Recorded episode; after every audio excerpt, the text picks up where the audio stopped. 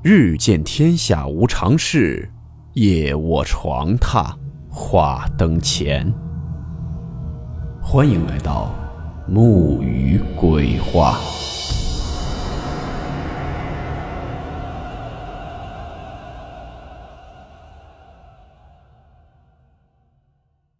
大家好，我是木鱼。今天这个故事名字叫做宿舍里的人质。温馨提示，本故事纯属虚构，切勿当真。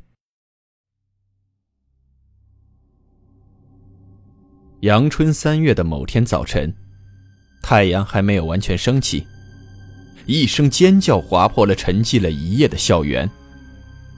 一位学生蹲在206宿舍门口，面色苍白，瑟瑟发抖。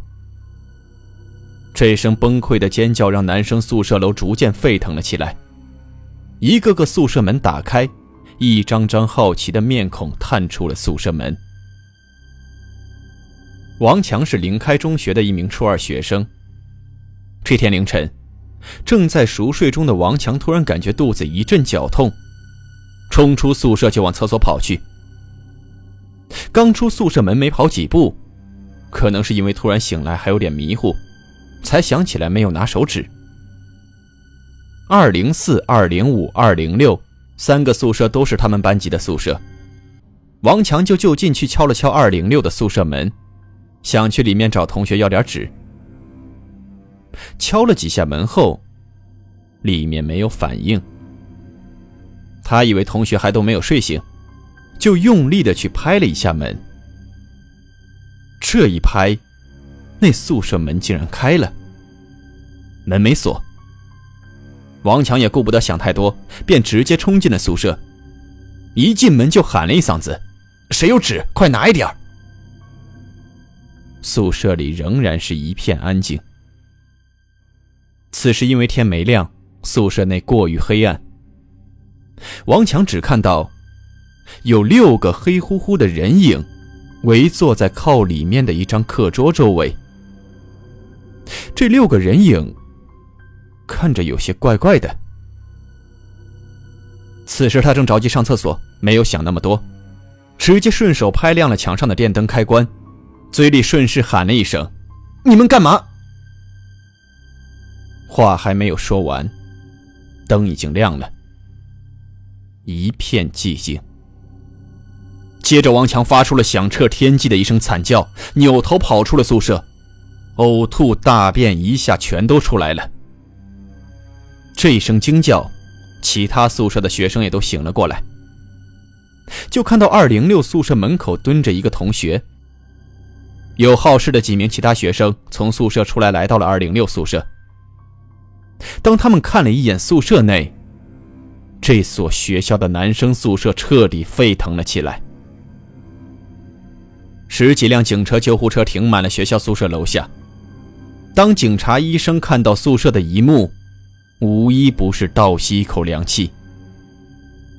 206宿舍内的课桌四周围坐着6名学生，具体说应该是围放着6名学生，因为6名学生各自的四肢都已经消失不见，6颗头颅放在课桌上面，统一面向着宿舍门，只有6个躯干在座椅上放着。警察封锁了现场，法医勘察完现场后将6具尸体带回了单位，同时还有王强被带到了医院。从那声尖叫之后，王强的意识就不清醒了，两眼空洞，浑身发抖，无论别人怎么问他，他什么话都说不出来，口水还不停地往下滴。警察经过现场调查，6具尸体的四肢都在各自的衣柜中发现。这起案件的惨烈程度已经无法形容，公安方面也成立了专案组，开始着手调查。这天上午，王强的班主任去到了医院探望王强。他的病情没有任何好转，甚至连探望都是隔着病房门，医生不让靠近。安慰了王强父母几句后，班主任去到了另一间病房。这间病房里面躺着一位昏迷不醒的少年，看年龄大概15、16岁。他已经在此昏迷了1个星期了。床边他的父母面容憔悴，眼泪早已经哭干了。这位少年是因头部撞击导致昏迷，经过医院抢救，性命算是保住了，但是仍旧昏迷不醒。少年名叫小军，和王强是同一所学校的同班同学。据学校称，小军是在宿舍内的上铺不小心失足摔了下来，头部撞到了椅子，导致了昏迷。巧合的是，小军出事的宿舍也是206，并且当时206宿舍的所有学生都统一说是小军从上铺摔下来撞到了头。2起事件都发生在这间宿舍。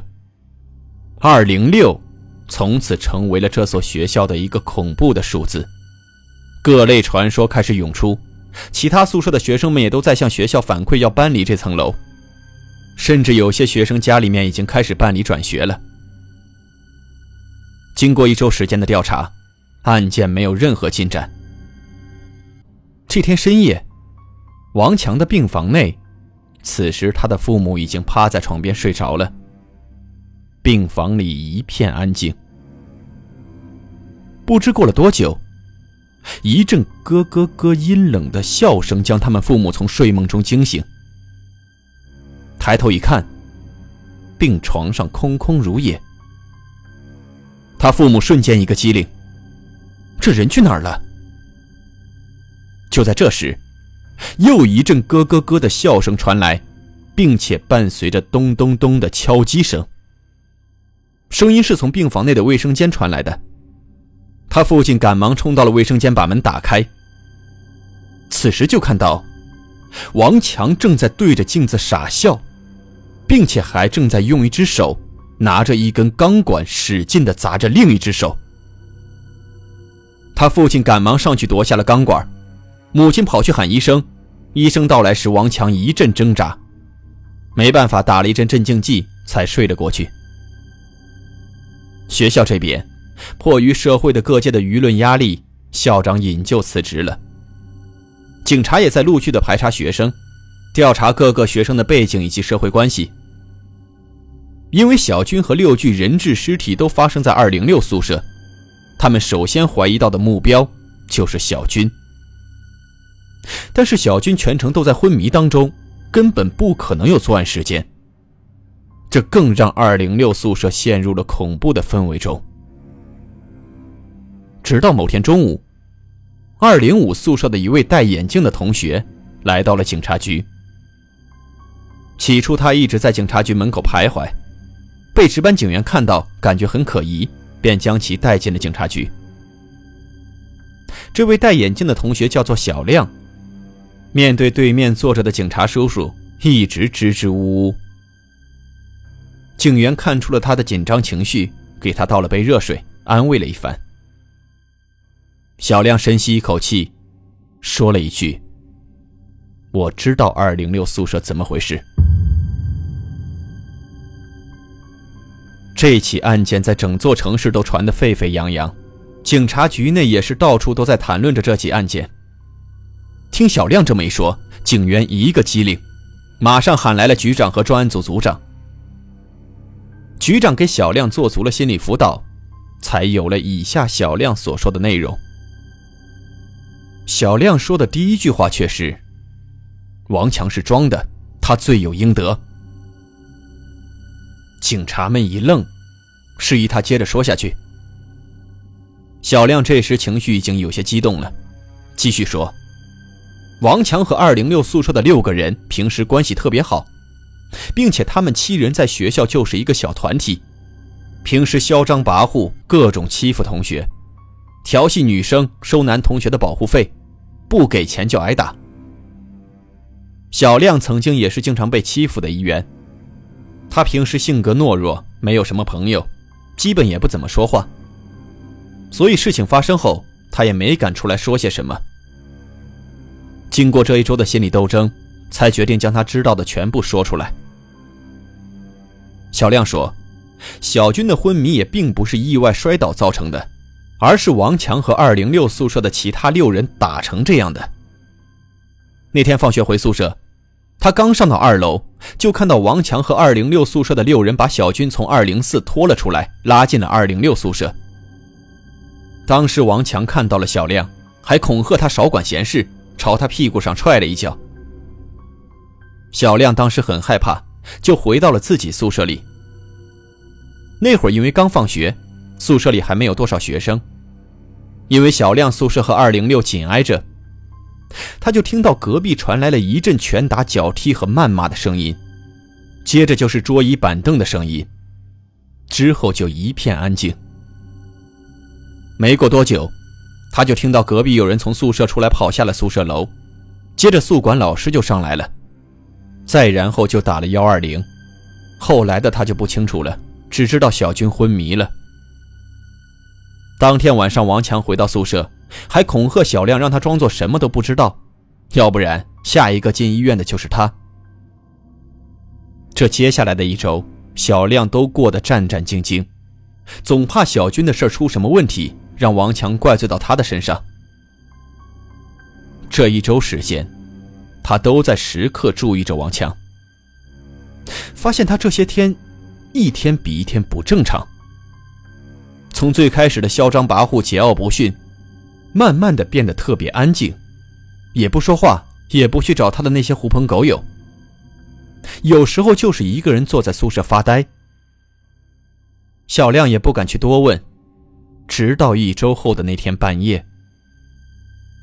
小亮平时睡眠比较轻，那天晚上他刚迷迷糊糊睡着，就听到有什么动静。他偷偷眯眼看向宿舍，就看到王强从他的衣柜拿出了一个背包，接着就走出了宿舍。之后就听到隔壁宿舍的吵闹声，好像是几个人在打牌。小亮还抱怨了一句，说大半夜的打什么牌啊，真是的。小亮的宿舍只住着他和王强，所以王强没事总跑到206去玩。接着过后没多长时间，隔壁的喧闹声停止了，接着就是一阵叮咣叮咣的声音。再过后没多久，就看到王强回来了，他将背包放进了自己的衣柜里，便上了床。小亮也浑浑地睡去了。等到天快亮时，他又听到王强慌里慌张地跑出了宿舍，没过多久便是那一声惨叫。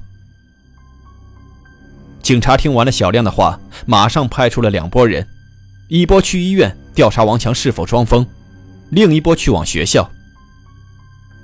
半个钟头后，局长接到了第一个电话，学校的1队警员打来的，在王强的衣柜背包里发现了6瓶半瓶的饮料以及一把斧头。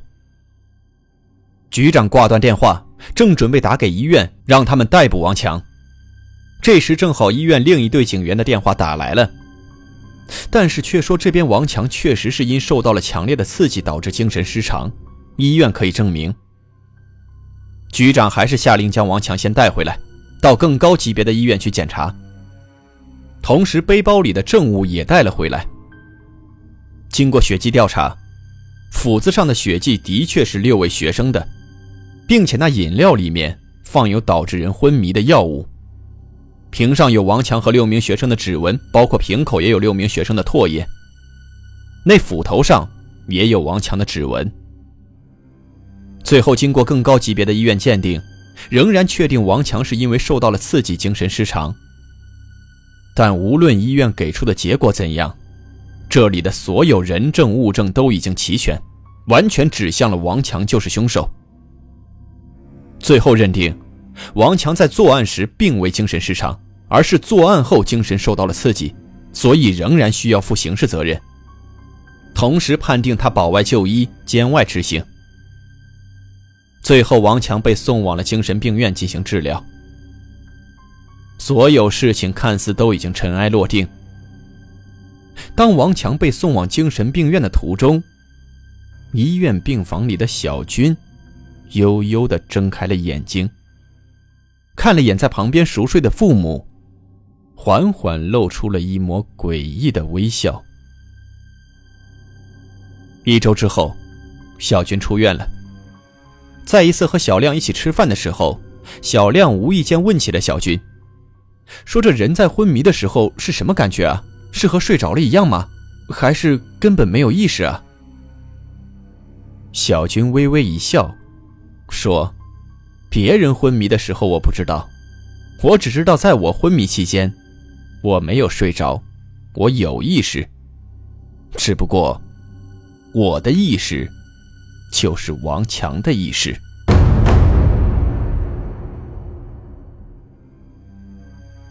好了，故事只是故事，最后沐雨还是希望校园霸凌事件不要再上演了。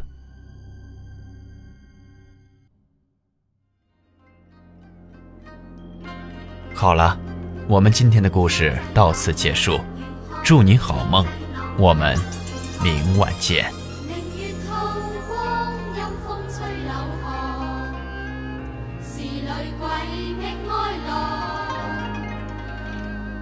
谁人愿爱凄厉鬼新娘？